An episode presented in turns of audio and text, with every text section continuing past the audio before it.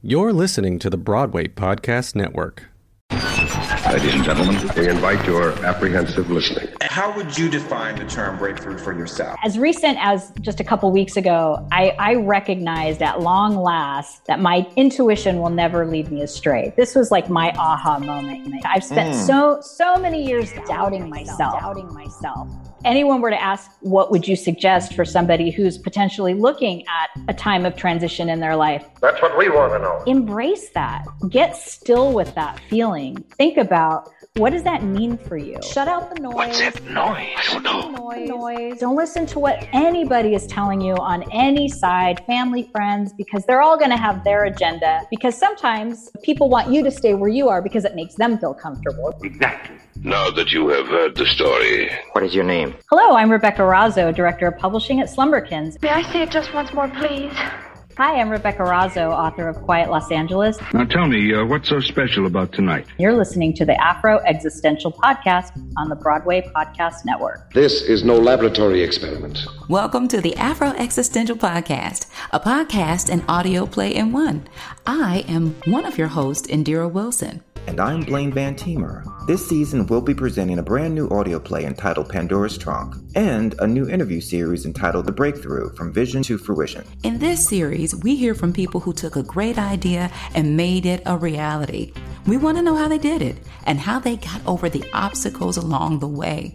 We hope that it helps and inspires you to make your great idea a reality. In this episode, we speak with author, editor, and book publisher Rebecca Razo, and she walks us through her big breakthrough that propelled her from being a police officer to a children's book publisher. But before we go to commercial, here is a sneak peek of our next audio play Pandora's Trunk. Pandora Washington is on a quest to find her birth mother. In this scene, she meets Sister Rosemary, who tries to explain to Pandora how she was seduced by the new minister of the first and last most faithful harvest and grains Abernathy Church. We shall begin now. Matthew 15 11 says, It's not what goes into the mouth that defiles a person, but what comes out of the mouth. This defiles a person. Matthew 15 11. Lord, that what it do say. He ain't lie. He ain't lie because that's what it do say. Ha! Then Pandora girlfriend, he did me like he did Eve. Ha! He wanted me to taste his fruit. He wanted me to taste his fruit. Let me say it one more time. He wanted me to taste it, his fruit. And it was a strange fruit. Oh, was it a mango or a tangelo? Were like no mango or no tangelo? As far as I know, but lo, I did go. I said it was a strange fruit, and I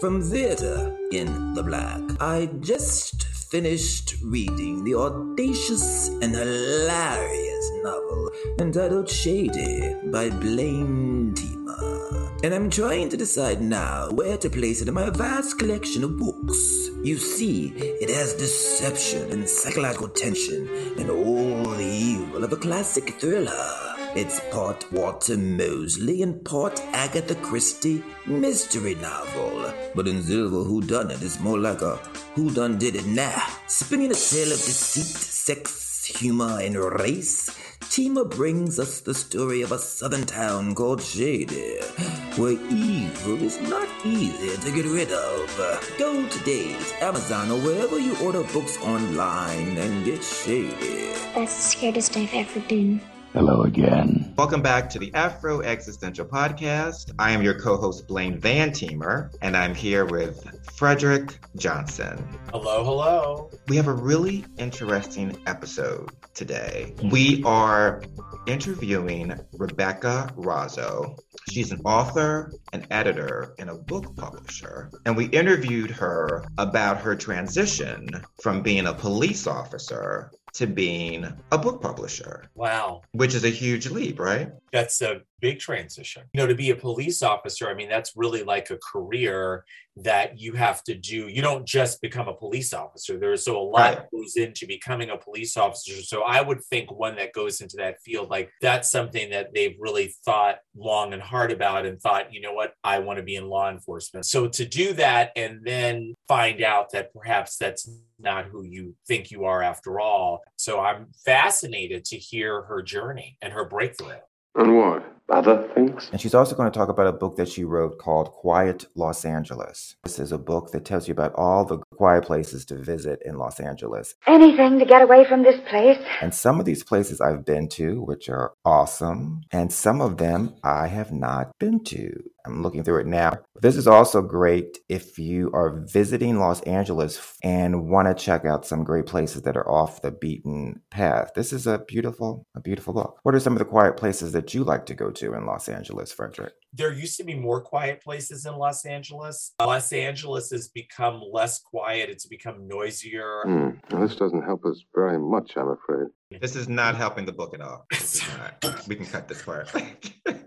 yeah, well, I do a lot of hiking, so I go to a lot of. That's where I was, Frederick. That's where I was trying to lead the conversation to. Okay, thank you. You know, you know sometimes I, I don't connect the dots right away. Sorry. Sometimes I need flashcards. Like, okay. so okay, I let me set you up. Let me let me set you up. So, Frederick, where are some of the quiet places that you like to go to in Los Angeles? There are certain trails in the Santa Monica Mountains in Malibu that are not only extremely quiet, but extremely beautiful. When I lived in Los Angeles, I used to go to Runyon Canyon, but it's very trendy. It's busy. There's a lot of celebrities that do Runyon yes. Canyon. Have you seen any celebrities there? So this is kind of where my snobbishness comes in. We oh no! I'm we trying to bond with you. I'm trying yeah, to bond okay, with you, and sorry. you're ruining it. sorry, we, we, call that we call that urban hikes. Who told you that? People that are like real hikers, and the people that I go hiking with, like they would never do Runyon Canyon. You could if you really wanted to. I haven't seen any celebrities. I will tell you who I oh I have seen that I thought was very interesting in the Santa Monica Mountains. One day I was hiking in a particularly quiet area, and I I was coming along this trail and I heard these kind of noises in the distance. As I came around the bend, I looked and in the distance, I saw these people in orange. I just saw a lot of orange and I heard these noises. and as I got closer, it was like women prisoners, okay, that were maintained. You had to get closer. You had to get closer to see a pack of people in orange to know that they were prisoners. Have you given her anything? Just a few drops of brandy. That were maintaining the trail. And so there was one kind of deputy looking, sheriffy looking person that was standing there watching everything, was not doing anything. That almost was like a PTSD thing for me from like, you know, I thought, I don't know, that was interesting what came up for me on that. And then as I came through, they all stopped what they were doing and they stood like a soul train line all they were all along and they stood on the sides of the trail to make sure like they were rolling out the red carpet for me. And all these women they just said um, good morning sir. We're cleaning the trail for you. Good morning. Good morning i was just like thank you ladies. Thank, thank you ladies. Thank you. So let me just go back. So me going to runyon canyon where you is lowbrow where you might see reese witherspoon. You going to where prisoners pick up trash is aspirational? Is that what i'm hearing it was one yeah it was one time. I mean i was surprised. And on that note we go to our interview. Now pull yourself together. Rebecca razo has been a writer and editor for more than 20 years covering everything from art and literature to architecture, interior design, and holistic health. And here we discuss her big breakthrough that led her from being a police officer to a children's book publisher. We shall begin now. I think you have such an interesting story. And at one point, you were a police officer? Yes, I was. I was a single mother and I needed to jumpstart a career to give my daughter a good life, a good start. 20 and a half when I applied, 21 when I got hired, and I was the youngest person in my academy. It was the Los Angeles Police Department. You go through the hard part, which is the academy. It's a paramilitary environment where they're working you out and you're learning so much stuff under pressure. And then you go into a year of your probationary period, which is even more pressure. You're in the field and you're working with training officers. For the first two years, you're really just learning, absorbing, and trying to adapt. So it's really not until you're, at least from my experience, when I was really in it, probably about year four, that I started to realize that this probably wasn't a career I was going to thrive in. I could do the job, but I wasn't ever going to love doing the job. And for one, I asked way too many questions and not the questions that were probably expected of me. Uh, naturally, I saw some awful things. And of course, those things impact your view of the world. And I would sympathize with every victim of every crime. But what I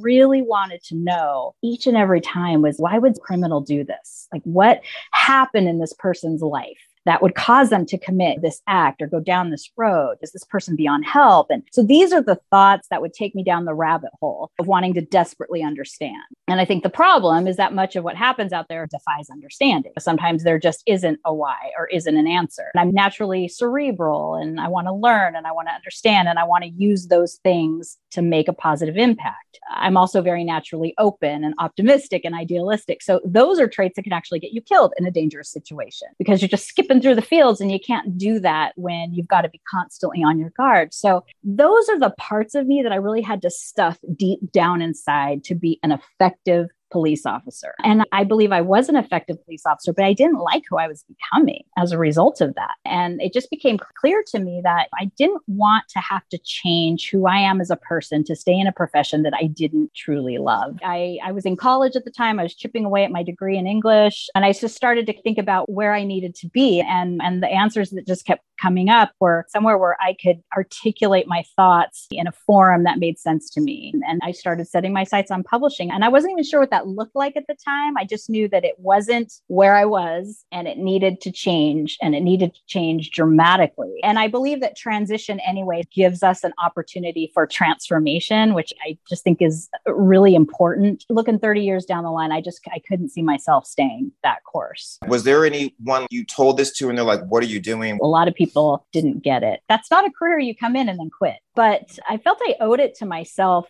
and really to my family, to my daughter, to demonstrate that it's okay to make a decision and it's okay to change your decision. It's okay to pivot. If it's not working, it's not working. I didn't want to be that person who was, oh gosh, and you see so many of them on the job who are just, they're jaded, they're angry, they've been there way too long, they've stopped caring like 20 years earlier. Jumping from police, uh, being a police officer to going into publishing, that's also one of those types of jobs that people don't know what the hell publishing is they don't really know what you do. It's hard to wrap your mind around. It's hard to tell somebody that, oh, yeah, I'm going to go into publishing and this is going to ultimately make sense. I was probably more descriptive, like, I'm going to be a writer.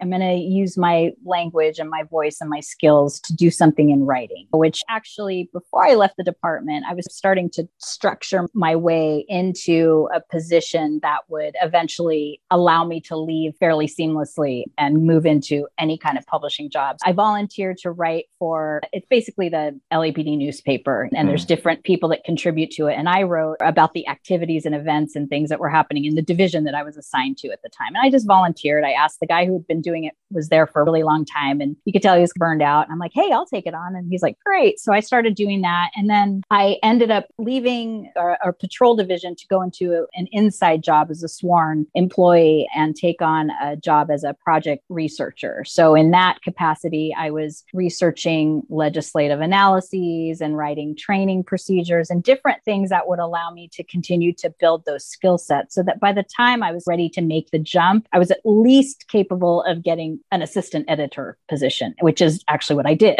My first job in publishing was as an assistant editor. I think it was a strategic, like I wasn't sure how long this was going to take me, but I was going to go for it. I just set the course and it worked out. And tell us about that first job, that assistant editor job. How did you go about getting that job? I had started to prepare my course before leaving the police department. I, when I was ready to make the jump, I, I, applied with a company, but their specialty was publishing content for the holistic health community. So, like massage therapists, acupuncturists, chiropractors, that kind of thing. At the time, my, my former husband was a massage therapist and he was studying to become an acupuncturist. So I actually had a lot of knowledge about that community. I was immersed in it by proxy and I understood a lot of the lingo and the language. And so I took that and combined it with my editorial skills and I just put together a resume and I applied and I didn't hear anything. And I was looking for other jobs and trying to see where I fit in. And then finally they called me for an interview and I just knew I was like, I have to crush this. like I have to go in and show I am not LAPD, I am this instead. And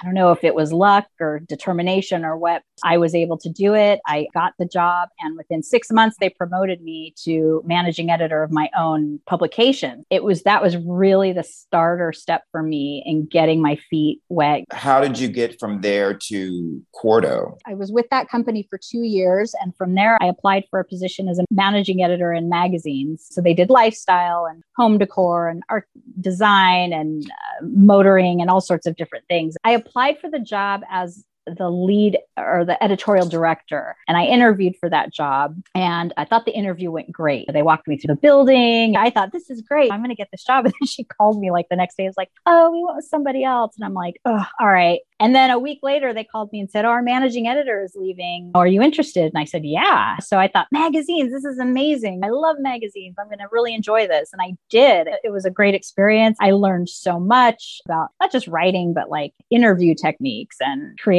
content for the front of the book and, and feature writing and photo styling, so many different things. And I did that for two years. And then, and then I saw this job at Walter Foster that was a managing editor for licensed products.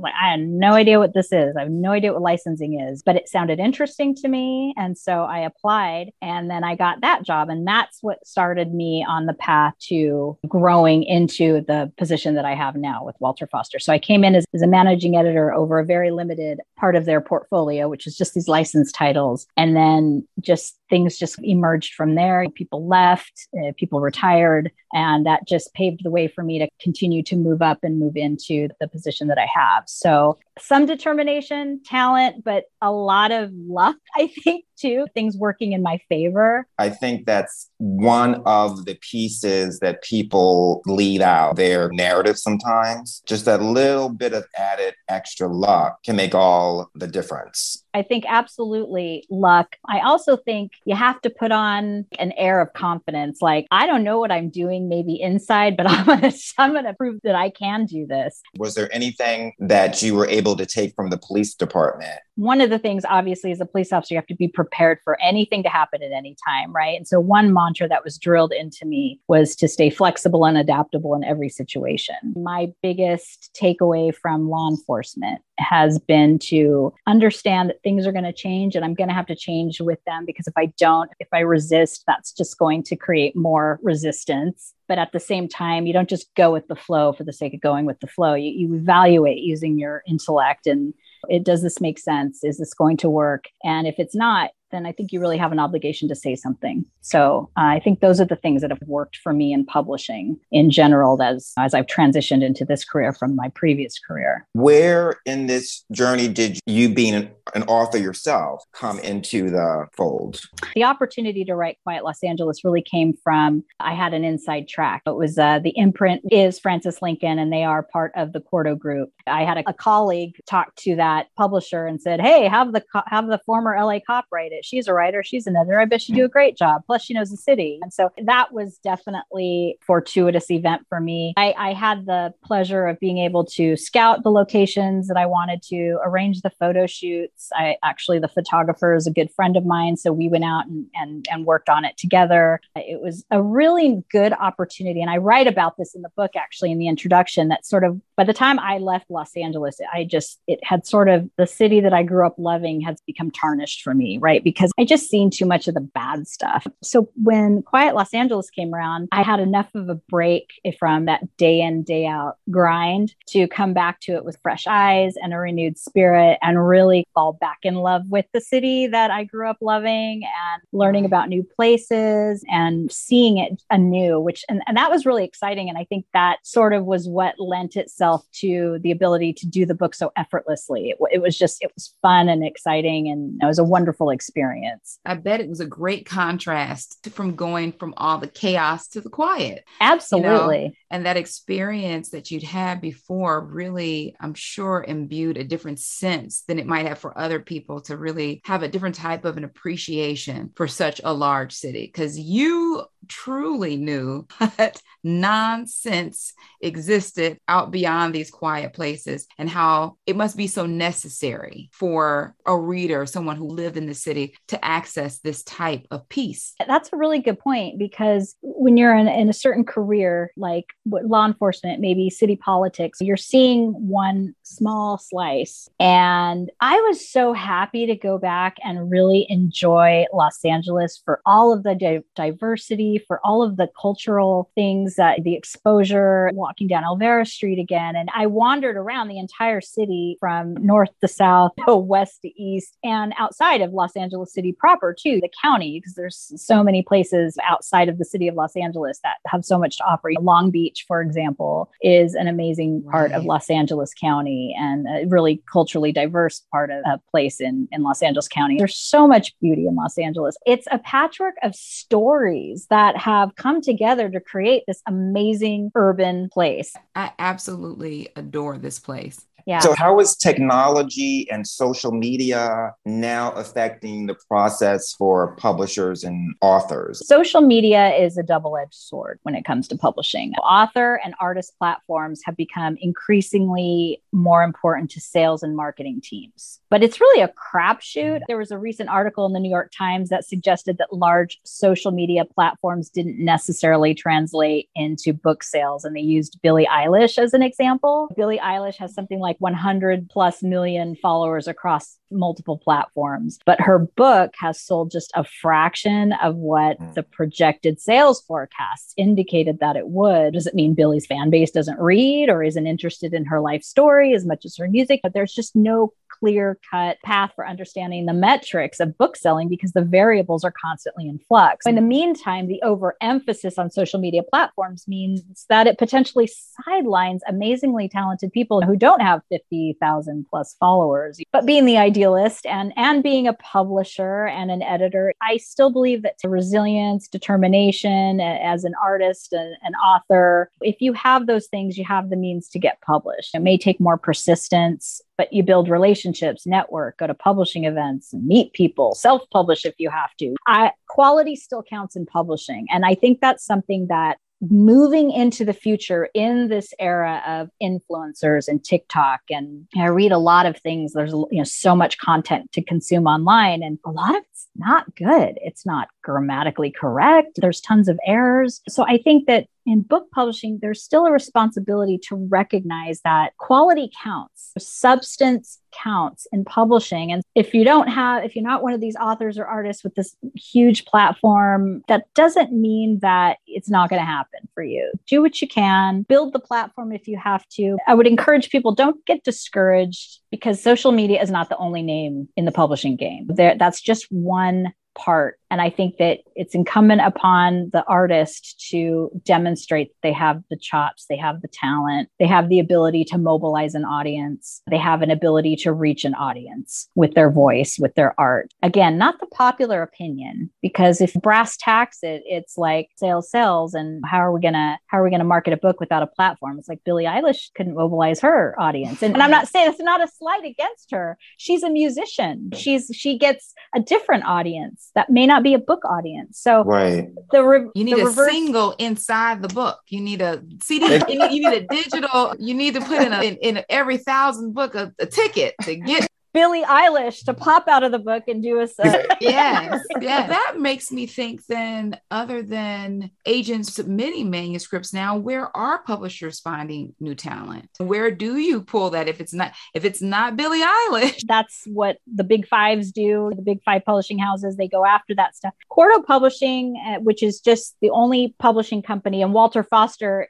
as an imprint is only what I can speak to from personal experience, but we reverse engineer how we do things. We do get agented manuscripts and submissions that come in. Oftentimes, our creative team concepts the ideas. It says, we want to do a book about this because we can see this is a growing trend. This is something that's going to continue to grow. So then we will go out and find and solicit the artists, the illustrators, the authors, somebody who is maybe on the cusp of an art trend and is doing some really interesting Skillshare classes or interesting things on YouTube may not necessarily be thinking, I have a book in me, but a publisher or an editorial director can identify a talent that would translate very nicely into a book and say, "Hey, we're we think your work is great." When did the the diversity initiative push happen at Quarto, and what did that look like? So, in the aftermath of the murder of George Floyd, with the Black Lives Matter activism and and the voices that emerged to educate on systemic racism, I think that it became really painfully obvious that companies and organizations of every size just simply weren't doing enough to actively practice and enforce anti racism. It's one thing to say, oh, we're an equal opportunity employer, but that's lip service, right? It's another to actually stop and take a hard look at where you as an organization or company are seriously lacking. So we participated in a program hosted by Dr. David Wallace of Awakening Minds. He, he does a series of trainings and workshops for various companies, and, and we attended a presentation called Eliminating Systems of Oppression.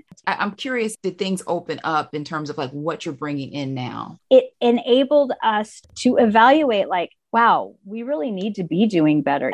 And I'm ashamed to say it, you just don't always think about. It just doesn't, it's not that you've been avoiding it. It's just that, wow, how can I not be doing this already? If you're serious about publishing and you're serious about having a voice that's going to make a larger impact, then you, as a publisher and editorial director, you have a responsibility to bring those ideas to the table. You have a responsibility to advocate for them, to push them through, even when you have naysayers in the room, to say, no, this is why this is important. This is what we need to be focused on. Can you speak to this new venture that you're going into? It's Slumberkins. Hmm. Oh my gosh, I, I just can't wait so really what brought me to this point because i wasn't looking for a job as i'm sure you've experienced this as the pandemic dragged on i started to wonder if it was time to make a change where i felt that i just had more purpose in my work. And i've been at quarto for almost 15 years and it was starting to feel like i was coming to my natural end with this job but i wasn't really job hunting. I was but i was keeping an eye out for interesting opportunities. And so um, i happened to see a post for director of publishing at this company called slumberkins and i wasn't familiar with them but as soon as I looked into them, I just knew it was something I really wanted to be a part of. They, their commitment to creating product and resources for parents and caregivers that are designed to raise emotionally resilient children, that resonated with me on many levels because that's where it starts. It starts there. And so that just made me, it inspired me. And I felt like this could be that thing I'm looking for to continue to grow my purpose and to feel like what I'm doing in publishing matters because they have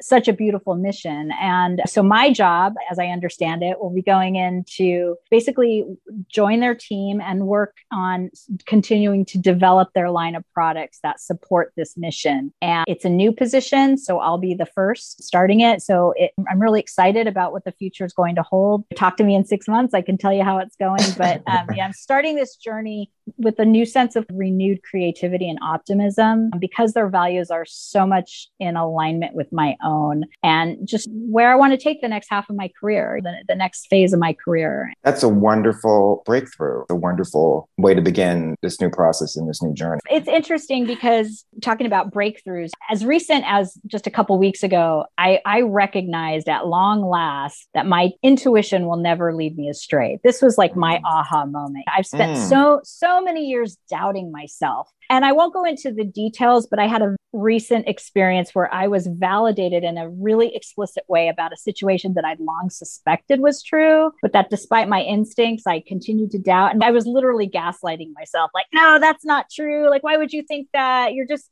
you're making things up in your head. And so when this epiphany revealed itself to me, I was astonished. Like, why didn't I just trust myself that entire time? For me, the moral of the story is trust yourself, lean into those feelings and the thoughts that you just can't shake. Like when I was with the police department, like something's not right here. I need something different. And look at what they're trying to tell you because nine times out of 10, they're going to lead you in the direction you need to go. So that's been my kind of aha moment of late 2020, early 2021. It all came together with this opportunity at Slumberkins. And I'm re- I have this renewed sense of purpose in my life in my career. When you were telling that story going from police officer to publishing, that stood out to me that you created a transition for yourself. You may not have had the confidence per se that you may have wanted or assumed one might have to make that transition, to make that jump. But instead of saying, oh, I can't do this because I can't just jump or because it's I'm not ready, you put in a lot of effort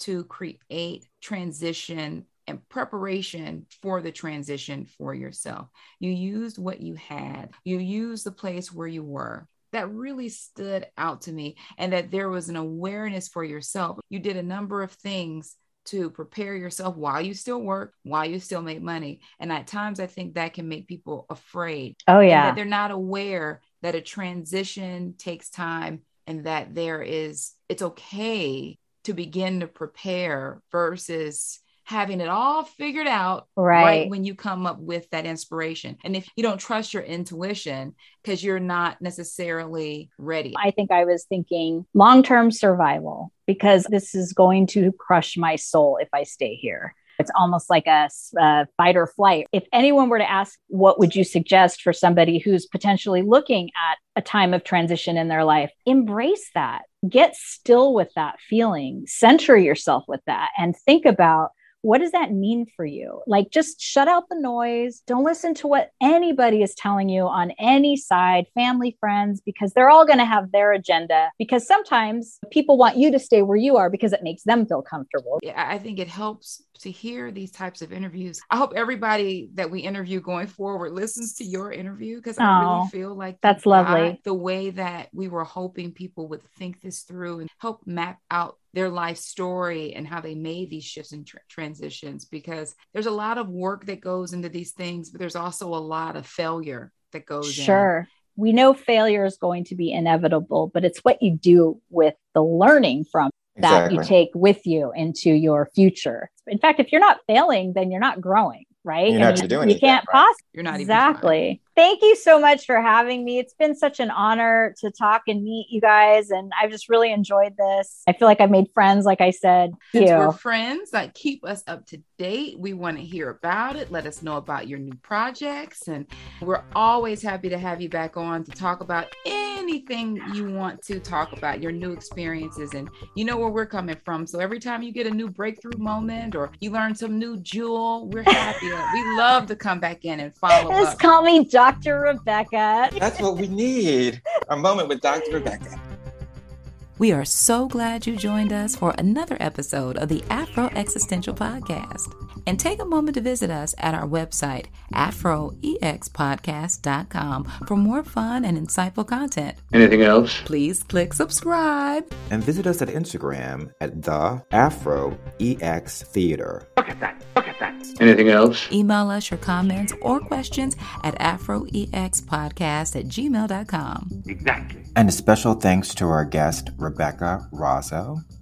And you can find out more about Rebecca on her website at RebeccaRazo.net. That's R E B E C C A R A Z O dot net. Anything else? And a special thanks to the brilliant Lachey Tomlinson, who plays Sister Rosemary in her upcoming audio play, Pandora's Trunk. Again, thank you for joining us. And as always, have a great day on purpose.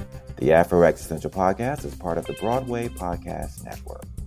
Thank you, ladies. Thank, thank you, ladies. Thank you. Have you given her anything? Just a few cups of brandy. Thank you, ladies.